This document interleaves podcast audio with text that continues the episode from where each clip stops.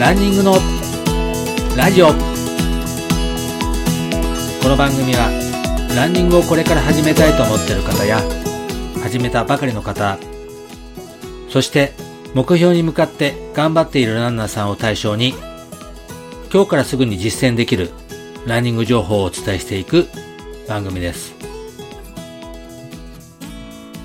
皆様、ランニングライフいかがお過ごしでしょうか。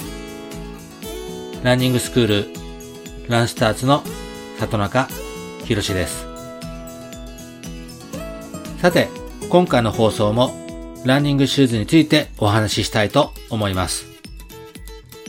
今回はシューズの正しい履き方をマスターしましょう。知っているようで意外と知らないシューズの履き方や紐の締め方、これだけでもフィット感は変わっていきます。 YouTube の方でも動画で説明してますので、番組の紹介欄に URL を貼ってありますので、そちらも参考にしていただけたらなと思いますので、ぜひご覧いただけたらなと思います。さて、いいシューズに出会ったら正しい履き方と紐の締め方も覚えておきましょう。ランニングショップでは専門のスタッフが丁寧に指導してくれていますけども、自宅に帰ってきてまず意外と間違った履き方をしていることも多くあります。特にシューレースの結び方にはコツが必要になります。ここがうまくいかないと、せっかくお店ではヒットしていたのに、いざ走ってみると足に違和感が感じることがあります。足のトラブルを回避するためにも履き方のルールも覚えておきましょう。それだけでも走りの質が変わるほど心地よいフィット感も出せます。さて、基本的な紐の締め方をご説明します。まず靴に足を入れたらかかとをトントンとしてから紐を締めましょう。シューズは紐をほどいて足を入れやすい状態にして履きます。そして紐は左右で同じ長さになるように調整した上で穴の外から内へ紐を結びます。紐の長さは左右で同じに均等に結んでください。そしてしっかり締め上げます。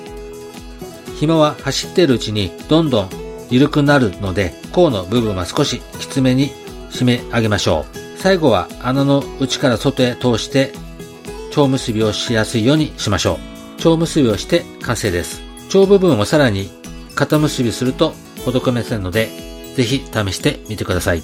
一回蝶結びでした後に、それでもほどけてしまう場合は二重蝶結びという方法がありますので、そちらも動画で確認していただけたらなと思います。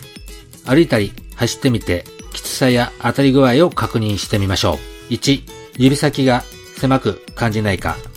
2、かかとがきつすぎないか。3、緩くて脱げそうにならないか。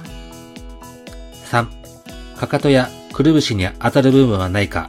5、土踏まず部分がきつくないか。6、足の親指や小指部分に何かが当たっているような違和感がないか。この6項目をチェックしてみてください。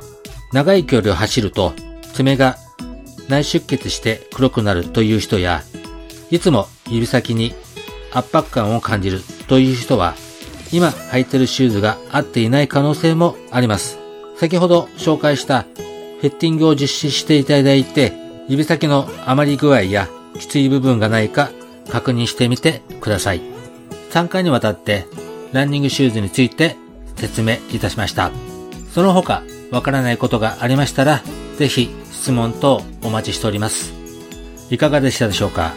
私はランニングシューズで失敗を経験しております。1ヶ月に1回ランニングシューズを買ってダメにしてしまったということが何回もあります。そうならないためにも、購入時や走り始めた時に確認してみるのがベストだと思いますので、ぜひ実施してみてください。番組紹介欄に LINE アットの URL を貼ってありますので、こちらの方に質問などがありましたらぜひお聞かせください。今後番組内でも紹介させていただきたいと思いますので、ぜひお待ちしております。そしてサブ4クラス向けですが YouTube の配信もしてますので、こちらの方も URL を貼ってありますので、参考にしてみてください。アメブロ、Twitter などでも情報配信しています。それでは皆さん、良いランニングライフをお過ごしください。里中博史でした。